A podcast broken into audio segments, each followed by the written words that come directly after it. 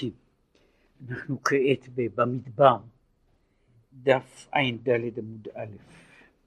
עכשיו, הוא דיבר על תשובה, על דרגות בתשובה, דרגה מעל דרגה, מעלה מעל מעלה, ואחר כך הוא דיבר על הדרגה הזו, התשובה השלישית, שאף על פי שהוא סור מרע ועשה טוב בתכלית, יש תשובה יותר גדולה שהיא לשוב, להשיב את עצמו אל העצמות האלוקית, שזו תשובה שאיננה עניין של עשייה או של מחדל, אלא היא עניין של, של שינוי של, של מעמד הנפש. בן אדם משנה את המקום שבו הוא עומד, הוא משנה את, ה, את, המעמד, את המעמד של עצמו מול עצמו. הוא דיבר על זה שזוהי בחינה שהוא כאילו אה, מגיע למדרגה שבה האני שלו איננו נמצא עוד בתור כוח, כוח פועל, בתור כוח מניע של, ה, של המציאות, אלא הוא עושה את מה שצריך לעשות. כן. וזהו העניין הזה שהוא קורא לזה התשובה העצומה הזו, כן? התשובה, התשובה העצומה הזו שירצה לשוב ולקלל בעצמות אור אינסוף ברוך הוא ממש. וזהו שובו אליי ממש. עכשיו הוא אומר, ועיין בעץ חיים, שהוא כותב שם, שבחינת יחידה שבנפש, שזו הבחינה הגבוהה ביותר שבנפש, בחינת יחידה שבנפש, בו מתלבש הניצוץ אלוקי ממש. עכשיו בבחינה העליונה ביותר שבנפש, שם מתלבש הניצוץ האלוקי עצמו. שהוא, זהו דוגמת הכתר שנקרא יחידה לגבי העולם, ובו מלובש בחינה תחתונה שבמציל. ואם כן תשובה זו היינו שישוב ויוכלל בבחינת שורשו, שהוא הכתר, אריך אנפין ועתיק יומין.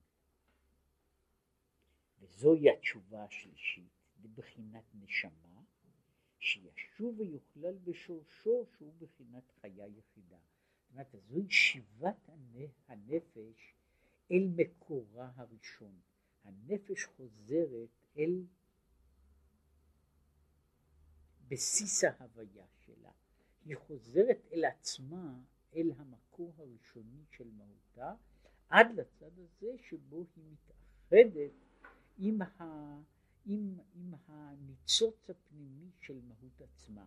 וכשהיא מתאחדת עם זה והם נעשים כאחד, זוהי בחינת התשובה שזה, שזה כאילו, אם התשובה האחרת היא תשובה שהיא פועלת בעולם וכלפי העולם בצורה זו או אחרת, התשובה הזו היא תשובה פנימית. כן?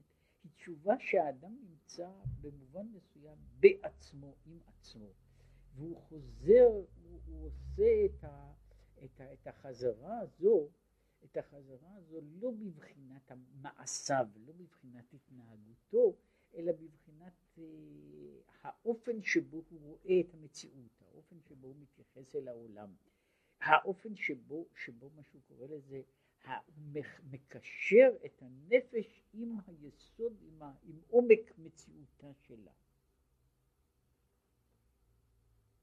והנה, תשובה זו היא אל בחינת התורה. זאת אומרת, במובן מסוים הוא דיבר על מצוות עשה, תשובה על מצוות לא תעשה, תשובה על מצוות עשה, עכשיו הוא אומר, זו תשובה לתורה בעצמה. עכשיו הוא מסביר. שהתורה נקראת משל הקדמוני שהיא משל ולבוש זה משל ומשל כל משל הוא לבוש שהרי העניין של המשל הוא לבוש בשביל רעיון. זה, זהו משל וכל משל הוא סוג מסוים של לבוש של, של מעטה מסתיר ומגלה בשביל הרעיון הפנימי לבחינת קדמונו של עולם. מה שאינו בגדר עלמין כלל, שהוא עצמות אור אינסוף ממש, מה שהוא קורא לזה קדמונו של עולם, מה שהיה לפני היות עולם, לפני היות מציאות של עולם, מה שאיננו שייך למציאותו של העולם.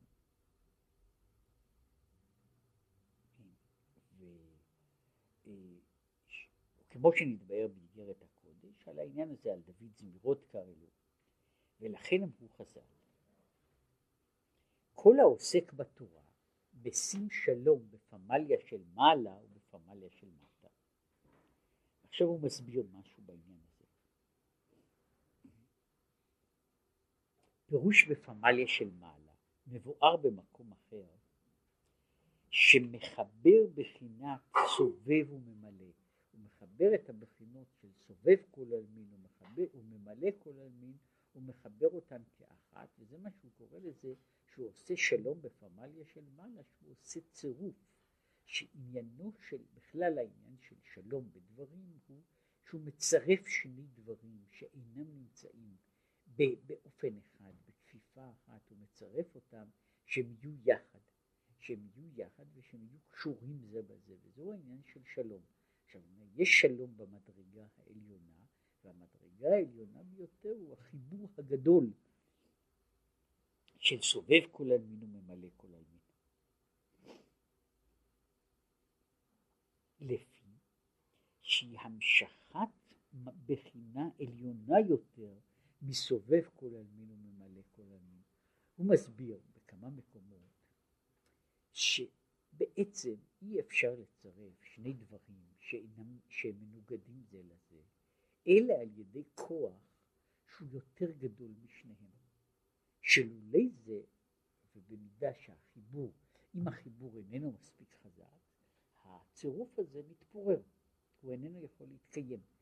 וכדי שיהיה, שיהיה חיבור מסוים קיים, הוא צריך איזה, איזה סוג של, של, של אחיזה שהיא תוכל לכפות שני דברים שונים, ולפעמים שני דברים מנוגדים, להיות איכשהו בכפיפה אחת. וזו הבחינה שהוא מדבר עליה, שיש בחינה שכדי לצרף את סובב כל המין וממלא כל המין, שזה לא רק הבדל של דבר גדול ודבר קטן, אלא זה שני אופנים שונים נבדלים של ההתגלות האלוקית. כדי לחבר אותם צריך, ל... זה צריך להימשך מדבר שהוא עליון יותר, מהוויה עליונה יותר, שהיא יכולה לחבר את הדברים, את הדברים המנוגדים ולעשות אותם מקושרים יחד. ואין מה שכתוב בעניין של גדול תלמוד שמביא לידי מעשה. עכשיו הוא מסביר מדוע העניין הזה של תורה, מה, מה מהותו. קודם הוא אומר, עיין בעניין הזה, שהוא אומר ככה, שעל ידי המצוות המשכה היא בבחינת מקיף. הוא אומר שבאופן כללי היחס של האדם עם המצווה והמשכת הקדושה שבאה מן, ה, מן, ה, מן המצווה אל האדם היא בבחינה של מקיף. מה זאת אומרת? האדם איננו מתחבר עם המצווה בחיבור בחיבור פנימי של הוויה בהוויה, אלא בחיבור שהוא קורא לזה שהמצווה מקיפה אותו, שהיא עוטפת אותו. עכשיו, פירוש הדברים הוא, מה בעצם הקשר שיש לו לאדם אל מצווה? מהו, מה, מה מהותו של הקשר הזה של, של האדם אל המצווה? והוא, אולי, אולי כדי להדגיש את זה, שהוא אומר שבבחינה של תורה נמשך הגילוי בבחינת פנימיות, כמו שכתוב בתורתך בתוך מאי. כאשר אדם לומד תורה, הוא מתאחד עם התורה באופן פנימי. ומה העניין? אני לומד דבר, אז כאן במקרה זה זה לא משנה מהו, ה, מהו בדיוק הנושא של הדבר שאני לומד, אבל כשאני לומד דבר, אני אה, מתאחד איתו במובן שאני מבין אותו. הוא עכשיו נעשה חלק מהמהות שלי, ובמידה שאני הבנתי אותו, גם אם לא הבנתי את כל, את כל ריבוי המשמעויות והאופנים והדרכים שיש בדבר הזה, אבל הבנתי רק חלק, החלק הזה הופך להיות חלק מן האני שלי. ובבחינה הזו לא, זוהי הפנמה אמיתית של, של הדבר שאני יודע. עכשיו זה נכון לגבי, לגבי האובייקט שאני לומד אותו ויודע אותו. כשאני לומד אותו ויודע אותו, אני נעשה מאוחד איתו בבחינה של פנימיות. לעומת זאת, מה קורה כשאדם עושה מצווה? המצווה היא דבר לעצמו. אני עשיתי מצווה. יכול להיות שאני התלהבתי בעשיית המצווה. ההתלהבות שלי היא עדיין התלהבות שלי. התלהבות שלי. והיא איננה קשורה למצווה בעצמה. המצווה לא נעשתה חלק ממני. יכול להיות שהחוויה הייתה חוויה חשובה בשבילי, והחוויה הפכה להיות חלק ממהותי. אבל זאת הייתה החוויה ולא המצווה. והוא מחלק, הוא אומר שיש הבדל בין הדבר, הדבר בעצמו, לבין החוויה של הדבר. את החוויה של המצווה אני בהחלט יכול להפנים, ולפעמים החוויה הזו היא חלק מהזיכרונות שלי וחלק מהאני שלי, אבל המצווה בעצמה נשארה מה שהוא קורא לזה בבחינה של מקיף, לאמור, היא קיימת, אבל יש לה קיום שאיננו חלק מן הקיום שלי. עכשיו, כשאני לומד תורה, זה כאן, אני לומד תורה, ואני יודע, אני למדתי עכשיו פירוש של מילה חדשה. המילה החדשה, הפירוש של המילה החדשה הזו הוא עכשיו חלק מן האני שלי. אז מעבר, גם שם יכולה להיות לי חוויה. חוויה של אהבה, חוויה של התרגשות, חוויה של התגלות. עכשיו כל החוויות האלה הן חוויות של המצווה. מעבר לזה אני בלעתי את מהותו של הדבר, הוא נעשה עכשיו חלק מתוכי. מה שאם כן במצווה, שהמצווה, המצווה איננה נעשית חלק מן האני שלי, מה שנעשה חלק ממני הוא בעצם כל מיני דברים שאינם המצווה בעצמה, אלא דברים שמתקשרים אליה, נובעים אליה, אבל לא, לא, לא, הדבר, לא הדבר בעצמו. עכשיו, בצד הזה, וזה זה חלק שהוא, שהוא נכון לגבי, יש לו דרגות, דרגות מעל לדרגות, מה, לגבי רוב הדברים שאנחנו אה, מתייחסים אליהם, מתייחסים רק לאיזו, לאיזה מופע שלהם, לאיזה פאזה של, שיש לדבר, אבל לא לדבר בעצמו, מפני שעם הדבר בעצמו אין לי שום קשר. אין לי קשר, הוא נמצא, הוא נמצא בעצמו. זאת אם אני, אני אביא את הדוגמה, רק דוגמה אחת. אני מסתכל בעץ? ואני רואה את העץ, ואני נהנה מהראייה, ואני עכשיו זוכר את כל העץ הזה, ואני יכול לצייר אותו. עכשיו, מה שקרה, מה הפנמתי? אני לא הפנמתי עץ, אני הפנמתי את המראה שלי של העץ. זאת אומרת, מה שהפנמתי היה החוויה שלי. העץ בעצמו נשאר כמות שהוא, ולא רק שהוא נשאר כמות שהוא, הוא לא נעשה חלק ממני. לעומת זאת, כאשר אני יודע דבר חדש, שם הדבר בעצמו נעשה חלק ממהותי. ולכן הוא אומר שבתוך לימוד התורה, לא מצד עצם ההתייחסות לדברים, כן, הלימוד התורה הוא סוג אחר ועמוק יותר של התאחדות. וזה מה שהוא אומר, בקרבך קדוש. ואמרו חז"ל, כאילו קדוש שורה בתוך מאיו. בצד הזה, הקדושה והמהות של הדבר, הוא נעשה חלק ממנו. זאת אומרת, האיש שעשה מצווה הוא איש שעשה מצווה. האיש שלמד תורה, והתורה היא בתוכו, הוא עכשיו נעשה נושא של התורה, של עצמו, בלי קשר לכל דבר אחר. וזהו גם כן העניין הזה של מעלת התורה, מתחילה בצד של האופן התקשרות פנימי יותר, שלם יותר ועמוק יותר עם המהות של המצווה שאני נוגע בה. שהצד בצד הזה, מה שאמרו חז"ל במדרש איכה בתחילתו, הם אומרים ככה: ויתר הקדוש ברוך הוא על עבודה זרה ועל גילוי עריות ושפיכות דמים, ולא ויתר על מעשה של תורה. זאת אומרת, הקדוש ברוך הוא אומר, אני מוחה לכם על עבודה זרה, מוחה לכם על גילוי עריות, מוחה לכם על שפיכות דמים, ואינני מוחה לכם, אינני מוחה לכם אה, על זה שאתם מואסים בתורה. זה נראה, בהתחלה זה נראה תמוה, למרות שיש הדבר, אותו רעיון מופיע בכמה וכמה צורות, והוא כולו הסבר אה, על מה עבדה הארץ, והתשובה היא על עוזבם את תורתי. כן? אז הוא אומר, אז אה, יש, הרי לכאורה הנביאים מדברים על כל מיני חטאים, ויש רשימות ארוכות ומפורטות של חטאים, אבל הסיכום על מה עבדה הארץ הוא לא על אף אחד מהחטאים הללו, אלא על עוזבם את תורתי, וכמו שהוא מדבר על זה, עוזבם את תורתי הוא לא עניין פסיבי, אלא מה שהוא קורא לו מעשה של תורה, שאני לא רוצה את הדבר הזה. לא שהתורה, לא רק שאני לא עוסק בתורה, אני לא עוסק בתורה ושאינני מעוניין בזה, וזה מעשה של תורה. כן? עכשיו הוא פה מסביר משהו בעניין הזה. והנה, כמו שיש באדם איברים החיצוניים ואיברים הפנימיים, אשר החיות ממש תלוי בהם, מה שאין כן באיברים החיצוניים. זאת אומרת, נכון שיש הגדרה הלכתית מהו עבר, וההגדרה ההלכתית של עבר היא שעבר הוא דבר שבנוי, יש לו בשר, גידים ועצמות. זה עבר. עכשיו זוהי הגדרה שהיא הגדרה שמדברים על רמ"ח איברים, אנחנו מדברים על ההגדרה הזו.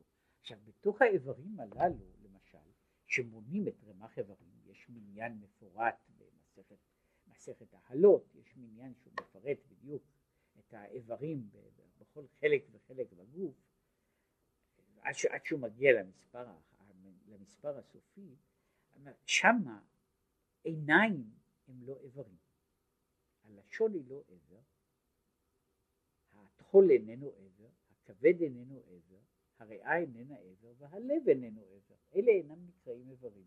במשמעות הזו של המילה, אומר, אבל אלה נקראים במובן מסוים בהרחבה של המושג, הם בכל זאת הם איברים, זאת אומרת הם חלקים פונקציונליים של הגוף, והם נקראים איברים פנימיים. הוא מסביר שלמרות שיש בצדדים מסוימים האיברים הפנימיים אינם נחשבים, אבל מבחינה של החיות יש הבדל בין האיברים הללו לאיברים החיצוניים. למשל, שאף על פי שיחתוך ידו, כן, מישהו שחותך את ידו, כן, היד נקטעת, אף על פי כן, כן יכול לחיות, רק שיהיה בעל מום. כן? זאת אומרת, מי שנחתכה לו יד, אז הוא, הוא אדם שיכול להמשיך לחיות, אבל הוא חי בתור בן אדם בלי יד. אבל זה לא, לא פוגע בעצם העובדה שהוא יכול להמשיך לחיות. אבל באיברים הפנימיים, אפילו על ידי נקב לבד, שתנקב הריאה, כן, או קרום של מוח, הוא טרפה, ואינו יכול לחיות. כן? זאת אומרת, עכשיו באיבר פנימי, זה לא צריך לקחת מבן אדם את שתי הריאות שלו כדי להרוג אותו. זה מספיק שיש חור בריאה כדי שיהרוג יהרוג את זה שיש בו את החור הזה. זה מספיק שיהיה נקב בתוך קרום המוח כדי שהוא יעשה את כל הנזקים האפשריים. ואי אפשר לחיות עם זה. אומר, אז עכשיו בן אדם אפשר לחתוך לו שתי ידיים, והוא עדיין אדם חי. כן? שבן אדם שאני רוצה, עושה בו חיתוך קטן בעבר פנימי, אני הורג אותו. ומדוע? שיש הבדל ב, ב, בכוח החיות ובהתייחסות החיות בין האיברים הפנימיים והחיצוניים. לפי שעיקר הנשמה והחיות תלוי בהם ולא באיברים החיצוניים למרות שהם הם הרבה יותר מסיביים. כן? אמרת האיבר החיצוני הוא אמנם מסיבי אבל האיבר החיצוני הוא לא איבר שהחיות תלויה בו. כן? כשמדברים על העניין הזה אה, יש בהגדרה בהלכה מה זה רוב מניין ורוב בניין. ואגב הביטוי הזה נכנס הוא באמת קשור להלכות בדינים, בדינים הללו אומר, הרבה פעמים שתי הרגליים מתחילתן לסופן הן רוב, רוב, רוב בניין. זה רוב הקומה של הגוף. אף פי שזה לא רוב מניין של המספר האיברים. עכשיו, בן אדם יכול שינטלו ממנו שתי הרגליים, והוא עדיין בן אדם שיכול לחיות. עכשיו, כשאני פוגע באיבר פנימי, רוב האיברים הפנימיים הם כאלה שפגיעה בהם היא מסכנת את החיים או נוטלת את החיים מיד. כן למעלה. המצוות נקראות רמ"ח איברים דמלכה. כך קוראים למכלול המצוות.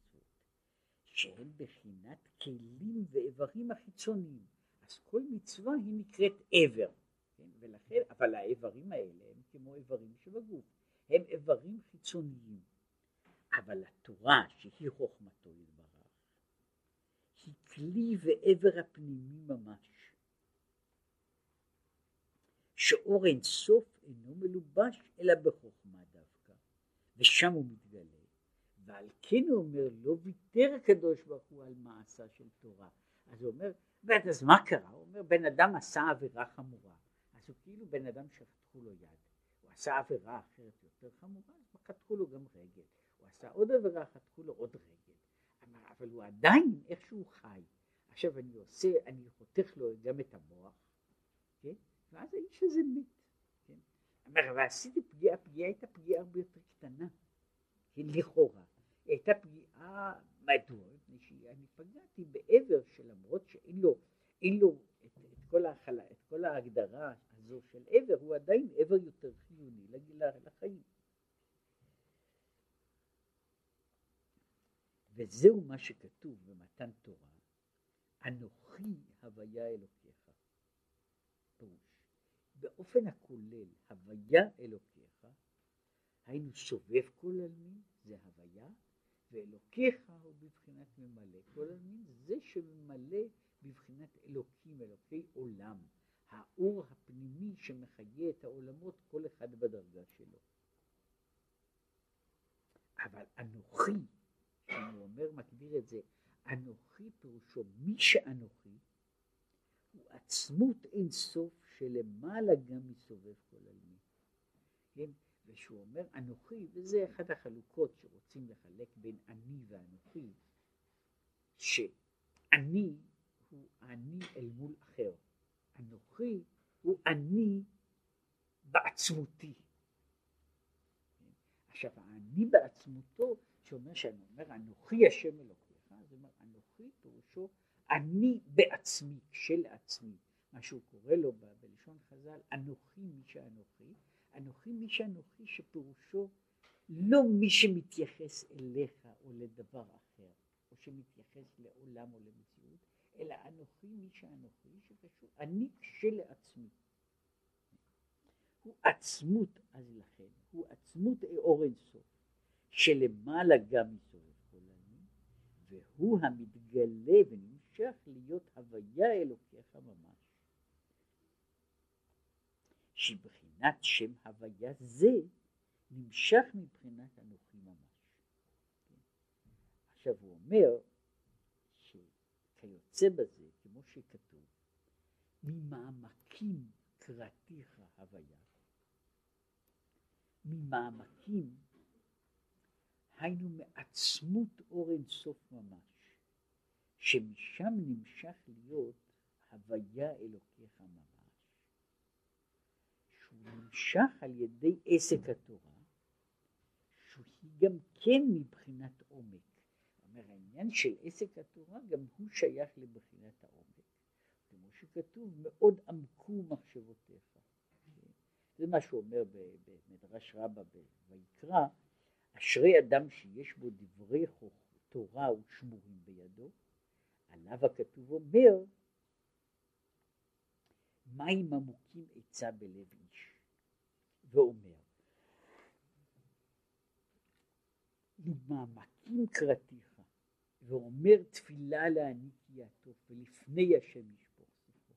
עד כאן לשון. עכשיו הוא מסביר, כדי להגיע למעמקים, היינו על ידי התשובה תחילה, שיהיה עוסק בתורה לשמה. עכשיו הוא אומר, העיסוק בתורה, הוא לא, הוא לא, הוא לא אומר שהעיסוק בתורה, בבחינתו הפורמלית, יוצר את, ה, את המהות הזו, אלא דווקא זה שהוא קורא לו מי שעוסק בתורה לשמה. כן? זה, אז לכן הוא צריך קודם לעשות תשובה שהוא יוכל לעסוק בתורה לשמה, שאם לא כן הוא לא יכול להגיע לתורה לשמה, אז הוא עוסק בתורה, ולפעמים הוא אפילו לא עוסק בתורה, הוא לא עוסק במין העתק של התורה. כמו שכתוב במקום אחר בעניין הראיני את מראייך השמיעיני את קולך, שהוא אומר שקודם צריך להיות הריני את מראייך. ואחרי שמתברר כי מראך נווה, אז אני יכול לומר השמיעיני את קולך ואז קולך ערב. אבל אם, אם ה, ה, המעטה בבחינה של הראיני את מראייך, שהוא ההכנה לקראת העניין הזה, הוא לא שלם, אז ממילא אני לא מעוניין לשמוע גם את הקול. וזהו עניין על שלא לא ברכו בתורה תחילה. הגמרא שם אומרת על העניין הזה, על מה עבדה הארץ, על עוזבה מתורתי, ואז אחרי שדנים בעניין הזה מסכמים שהעונש הוא על שלא ברכו בתורה תחילה. עכשיו העניין הזה שלא ברכו בתורה תחילה, שהוא כאן לא הנושא, אבל הוא, הוא מסביר אותו במקום אחר, וככה על זה כותב המהר"ל באריכות גדולה, על העניין הזה של לא ברכו בתורה תחילה. ברכה בתורה היא לבנות את ההתייחסות אל התורה. כשאני עוסק בתורה בלי ברכה, אז התורה הזו איננה תורה. כן? וגם זהו מעשה של תורה, אף על פי שהוא סוג אחר של מעשה של תורה, אבל הוא מעשה של תורה במובן היותה תורה, אלא הוא נעשה באיזה צד של, של דבר כזה שאני לומד, והדבר הזה שאני לומד הוא לא חשוב, ולכן הוא אומר זה העניין של ברכו בתורה תחילה. זה מה שהוא אומר, עניין של תפילתי שתהיה סמוכה למיטתי, כדי ש... והוא מבין את זה, שאחרי שבן אדם ישן הוא מתפלל, ואחר כך הוא לומד תורה, כדי שיהיה עוסק בתורה, עסק התורה, אחר רעותא דליבה בתפילה, אחרי שיש התעוררות הלב בתפילה. שההתעוררות הלב הזאת היא זו שהוא מדבר עליה שהיא בחינת התשובה, אחרי זה הוא יכול לעסוק בתורה בדרגה שלו בתורה לשמה. וזהו אופן אחר של ברוך אתה הוויה אלוקינו, פירוש אתה, היינו מהותו ועצמותו יתברך, שלמעלה מבחינת שם הוויה, יומשך להיות הוויה אלוקינו ממש. אז הוא אומר שיש כאילו, ברוך אתה שם אלוקינו, אומרת זה שלוש דרגות, ושלוש הדרגות הללו הן הולכות מלמעלה למטה. אז כשם שאלוקינו הוא דרגה יותר מתגלה, אבל גם דרגה פחות גבוהה מאשר בחינת שם הוויה, אז הדרגה הגבוהה ביותר היא אתה. כן? ואתה פירושו זה שאין לו שם. זה שאין לו שם. ברוך אתה. כן? שאתה פירושו המהות הזו שאי אפשר לקרוא לה בשמות, שאי אפשר לתת לה כינויים, שזהו אתה, בעצ... אתה עצמך. עכשיו, מכאן יש הוויה אלוקינו. עכשיו, הבחינה הזו, של, שהוא קורא לזה בחינת התשובה הזו, היא הבחינה של ההתייחסות אל האתה, אתה, שהוא המקביל לאנוכי מי שאנוכי. אתה מי שאתה. אתה בעצמך. וזו התייחסות שהיא עובד, יוצאת מהגדרים של התגלות בצורה כזו או בצורה אחרת, אלא מהות האלוקית. וזה מה שהוא קורא, מסכם, אומר, התשובה השלישית היא לעצמות אור אינסוף שלמעלה מסובב כל עלמין וממלא כל עלמין, בחינה של עד יעבור עמך הוויה, הוא עובר מעל ומעבר לשם הוויה. וזהו שובו אליי שכוונתו אליי ממש. וזהו על ידי עסק התורה, שהוא הסביר שעסק התורה לעומת המצוות הוא כמו איברים הפנימיים לגבי איברים החיצוניים, ששעד שהוא מגיע זהו אנוכי, מי שאנוכי הוא הוויה אלוקיך.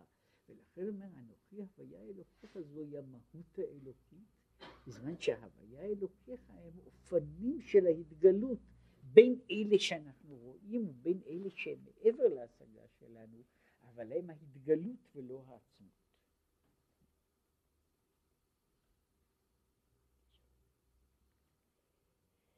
והנה, כל השלוש תשובות הנ"ל נקראות בכר או בכור. למה? כי שלוש אותיות ב', כ', ר', הם, יש להם יחס כולן יש להם ערך מספרי אחד אבל סדר גודל אחר. הם יחידות עשרות מאות. הבית יחידות, הכף עשרות, הריש הוא מאות.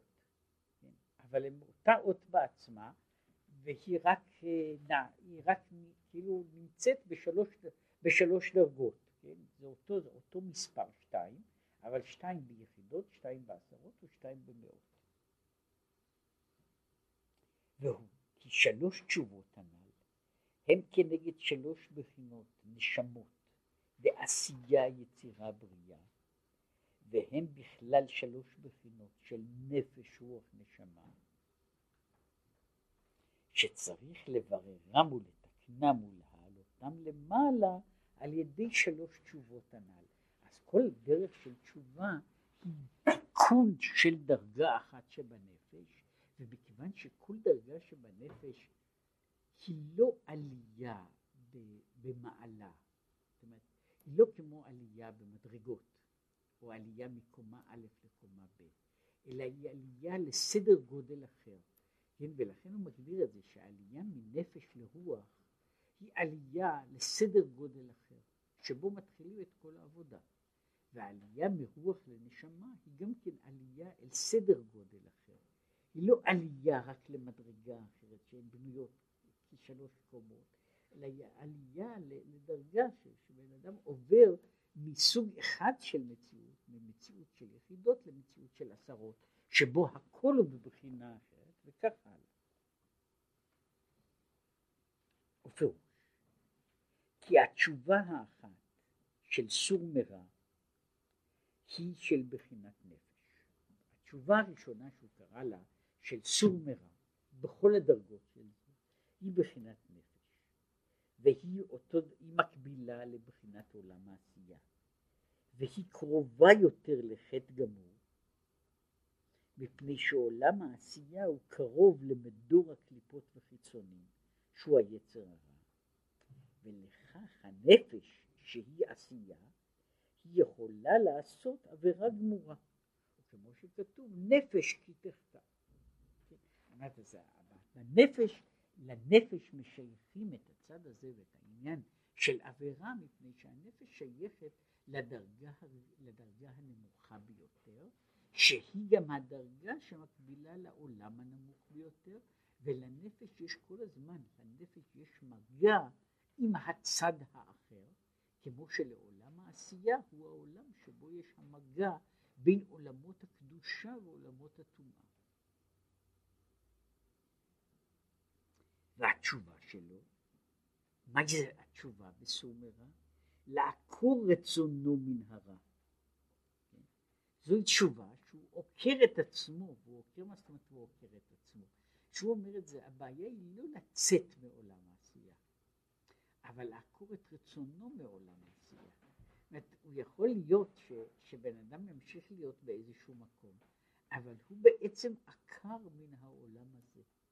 אם יש, יש, יש בחינה כזו, היו גם אנשים שעשו את הדברים האלה, אני נמצא באיזשהו מקום, ואני מחליט, אני מוותר על האזרחות. אני רוצה אזרחות של מקום אחר.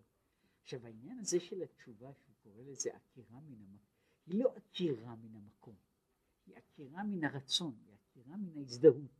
מפני שהעניין של סור מרע הוא קודם בן אדם נמצא בתוך עולם מסוים.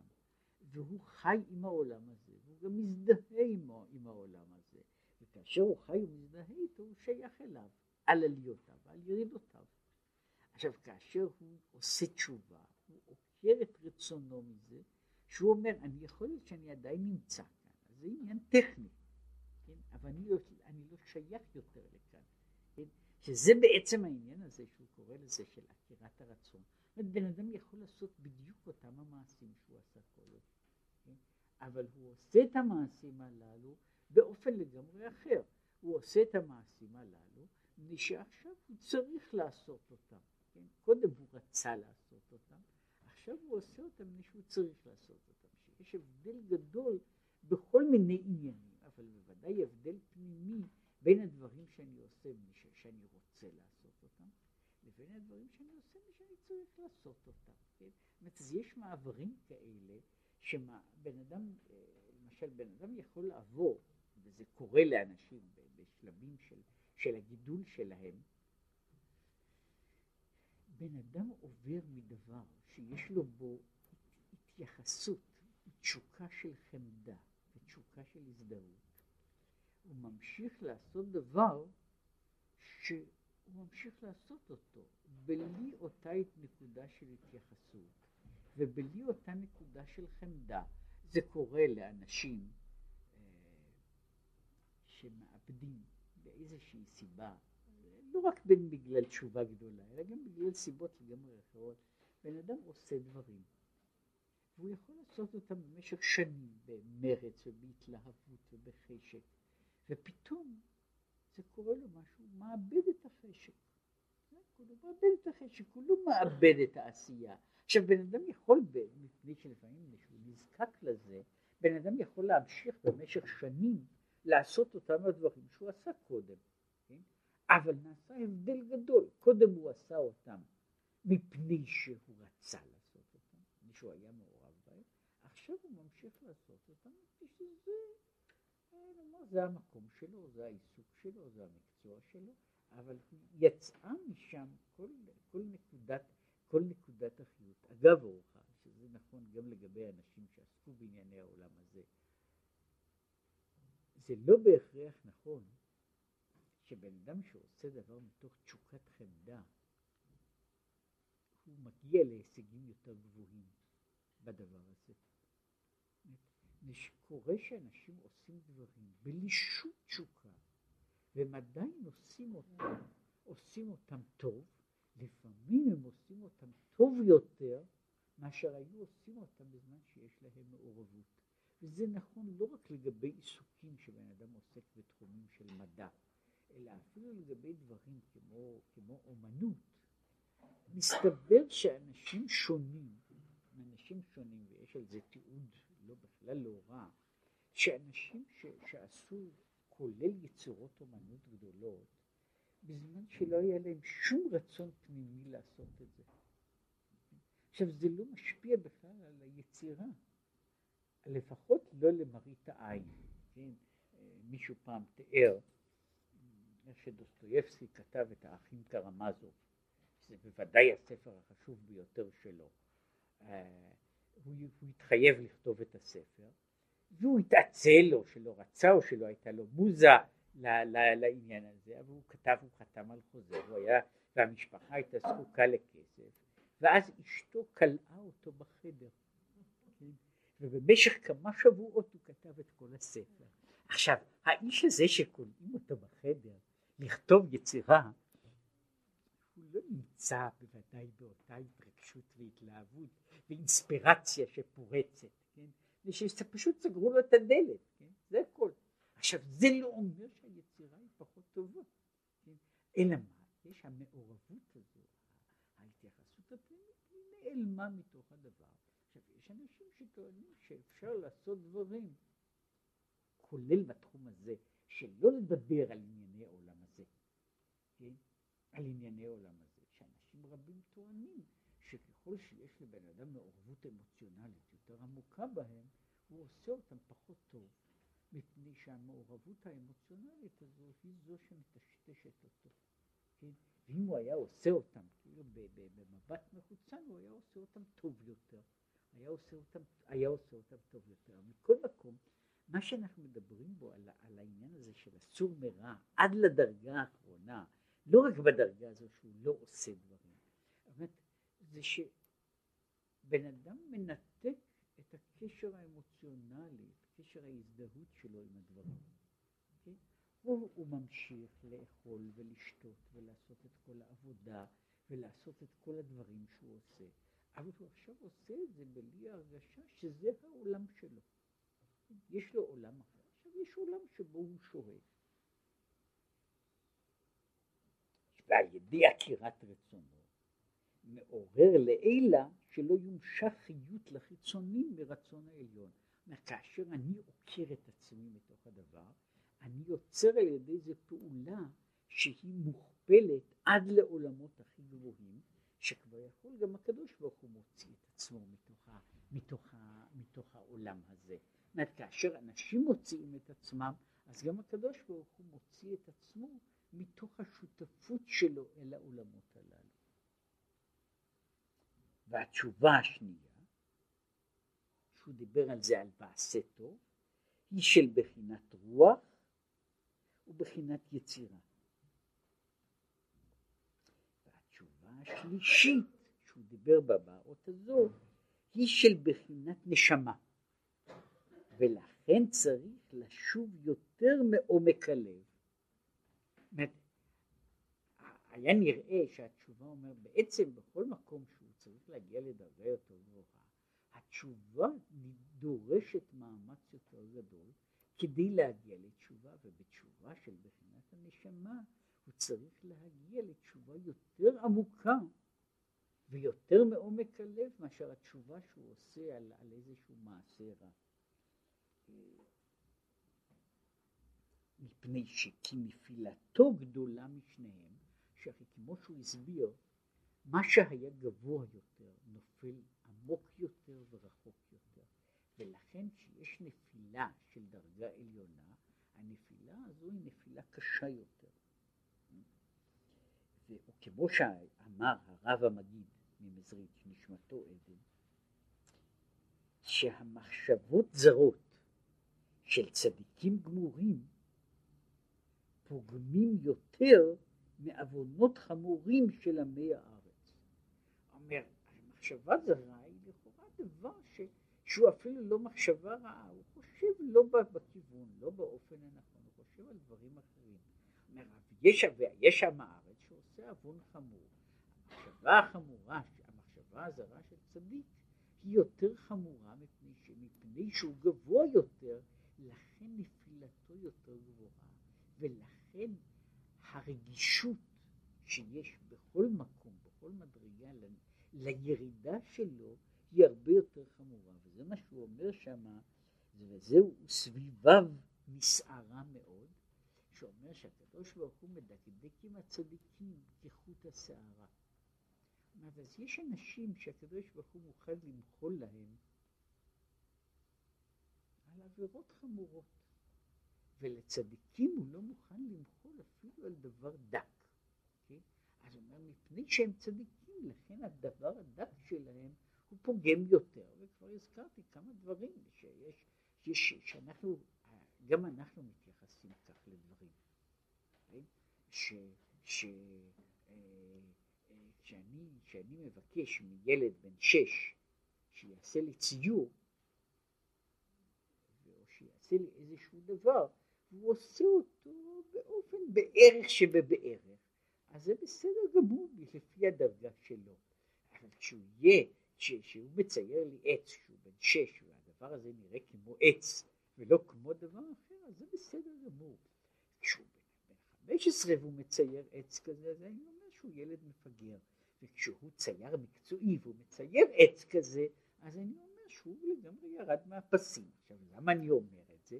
מפני שזה קשור לפי הדרגה שלו, לפי הדרגה שלו, שהוא יעשה איזושהי עבודה, זאת אומרת, לא זה בלבד שהוא לא, שהוא עושה, אפילו שהוא עושה דבר הרבה יותר טוב. הדרישה שלי בדרג, בדרגה הזו היא לאין ארוך יותר גבוהה, ולכן ההבחנה והכישלון הם לאין ארוך יותר חמורים מאשר בכישלון הקטן. בכישלון הגדול של מישהו שבדרגה אחרת. וזהו עניין של שלוש אותיות בית כ"ר, שהוא דיבר עליהן, על שלוש האותיות, על שלוש המדרגות שהן נמצאות זו מעל לזו. כי, הוא אומר ככה, כי בעולם הבריאה, שהוא בחינה של נשמה, הספירות כלולים כל אחד מעשר, כל ספירה כלולה מעשר, ועשר מעשר. על כן הם בבחינה של מאות. ולכן הוא אומר שבחינת נשמה היא בבחינה של מספרים של בבחינה של מאות. וביצירה אינם כלולים רק מעשר, ובעשייה הם רק בבחינת נקודה בלבד, כמו שכתוב בעץ חיים, שבעשייה הוא בבחינת נקודה, וגם בשאר הפרצופים הוא כתב בעניין הזה, שעניין נקודה ספירה פרצוף. כי הספירות בעשייה הן קטנות בתכלית, ונקראות נקודה בערך הספירה. כן? אז הוא אומר של, שלפי זה, אומר, בכל מדרגה יש לו כאילו, זה אותו דבר בעצמו, אבל הדבר הזה הוא נמצא במדרגה אחת בבחינה של יחידות, ובצד אחר הוא נמצא בבחינה של מאות, עד למקום שהוא מגיע לבחינה של אלפים, ולמעלה מזה שהוא מגיע לבחינה של רבבות. וזה כשמדברים על העניין הזה שהחלוקה של חמש הדרגות, של נפש, רוח, נשמה, חיה יחידה, הוא החלוקה של יחידות, יחידות עשרות, מאות, אלפים ורבבות, שאומרים ש, שבגלל זה אין בשפה, בעברית, במקור, אין שם ליחידה יותר גדולה.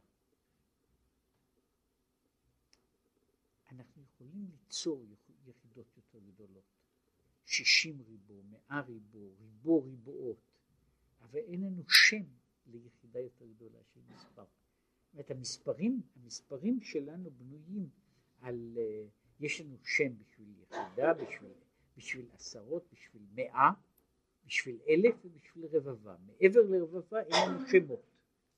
אין לנו שמות, אף שיש קונספציה של מספרים שיכולים להיות גדולים לאין ארוך, אבל אין להם שם. מפני שאומר שהם, ש, שבבחינה הזאת הם עומדים כנגד חמש המדרגות הללו שהן מקבילות לכל מיני דברים כמו אה, מה שקוראים לזה אותיות תגים נקודות, אה, נקודות אה, טעמים, כן? שיש מדרגות כאלה שהן דרגות זו מעל לזו, שכל אחת נחשבת לסדר גודל אחר. וכאן הוא מדבר על סדרי גודל. ושלוש אותיות אלו, בית כ"ר, מרומזים גם כן בעניין הברכות, שהוא ברוך, ברוך, היינו על שלוש ההמשכות דעתה הוויה אלוקינו, שזה העניין של ברוך, אבל גם השורש של ברוך הוא גם כן בית ריש כף. וזה ונרמז בתיבה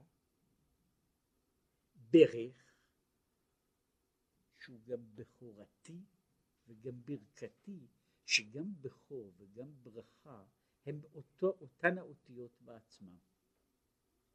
וזהו קדש לי כל בכור, בית כ"ר, שיוגבהו השלושה עולמות בריאה יצירה עשייה, שהם נפש רוח נשמה, על ידי שלוש בחינות של תשובה הנ"ל, ויתבררו משבירתם, ויעלו לעולם האצילות. וזהו לי, קדש לי, זאת אומרת מה שהוא קורא לזה לי בעצמי, לי כשלעצמי. ואין מה שכתוב על הפסוק, וארסתיך לי לעולם. שווארסתיך לי הוא הקשר הזה של, שהוא קורא לזה, לקשר את הדברים אל המהות, שהוא אותה בחינה של שובו אליי. כן? הבחינה הזו של ברוך אתה, של אנוכי מי שאנוכי, שכל אלה קשורים באותו, באותו רעיון בסיסי. עכשיו הוא אומר ככה, וזהו יפה שעה אחת בתשובה. תשובה ומעשים טובים בעולם הזה יותר מכל חיי העולם הבא. שיש יתרון לאור מן החושך, שנד... של... מן החושך שנתברר, שעל ידי זה נתווסף אור. עכשיו, הוא מדבר שיש וראיתי אני שיש יתרון לחוכמה מן הסכלות כיתרון האור מן החושך.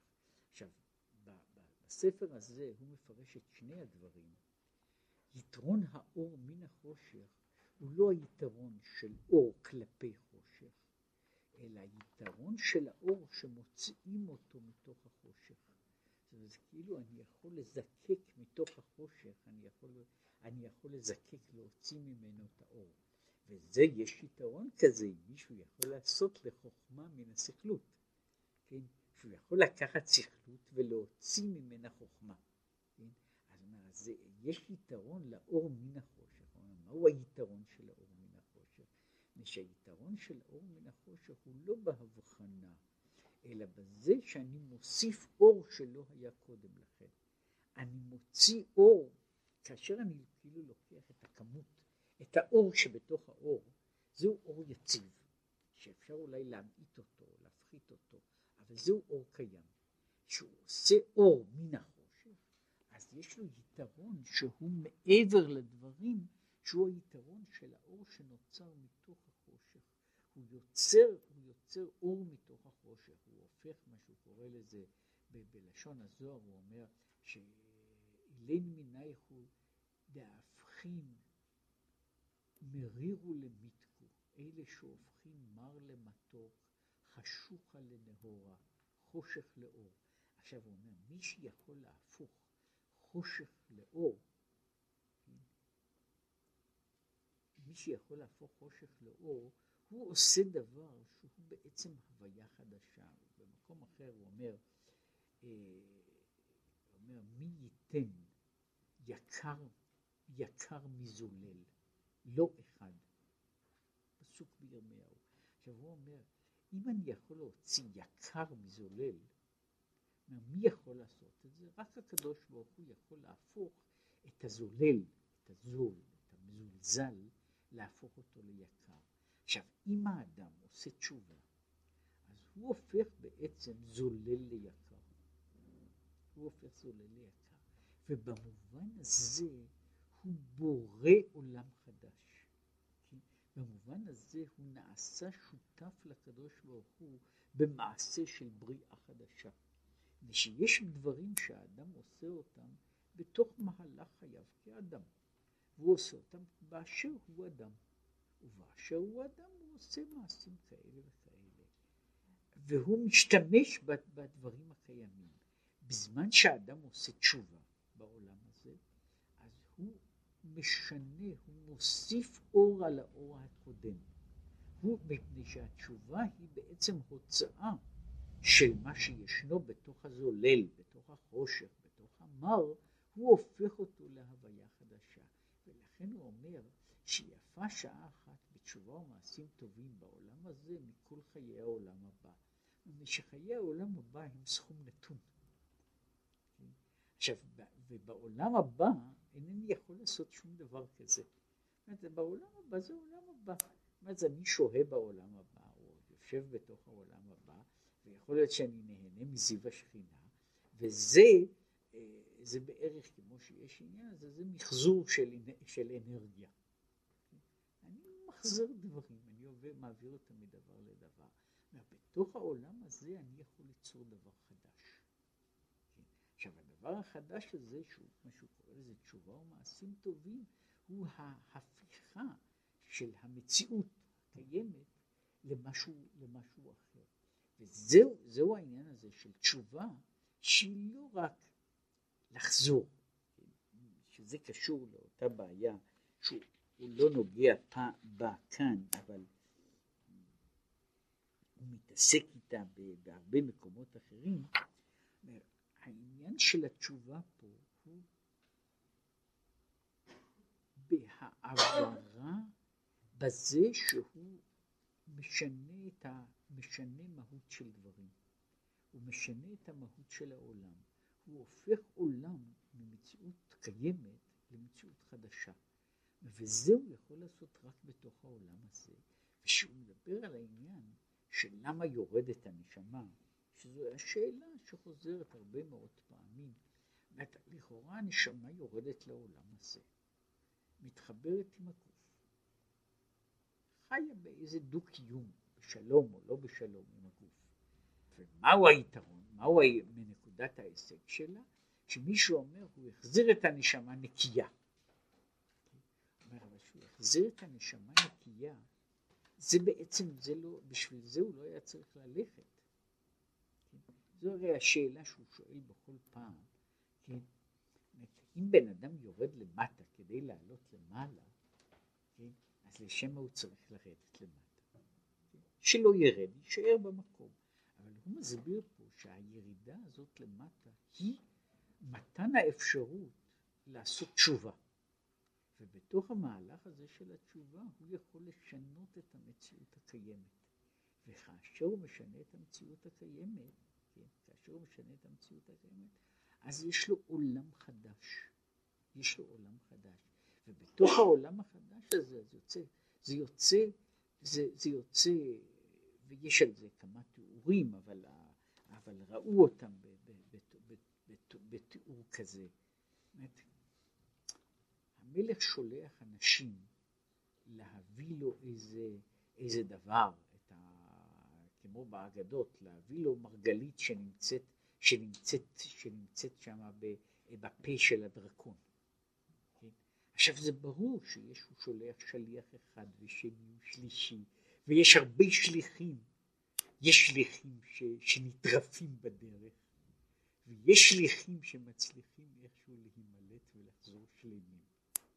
עכשיו לא אלה ולא אלה הם המטרה, לא אלה שנאבדים בדרך ולא אלה ש...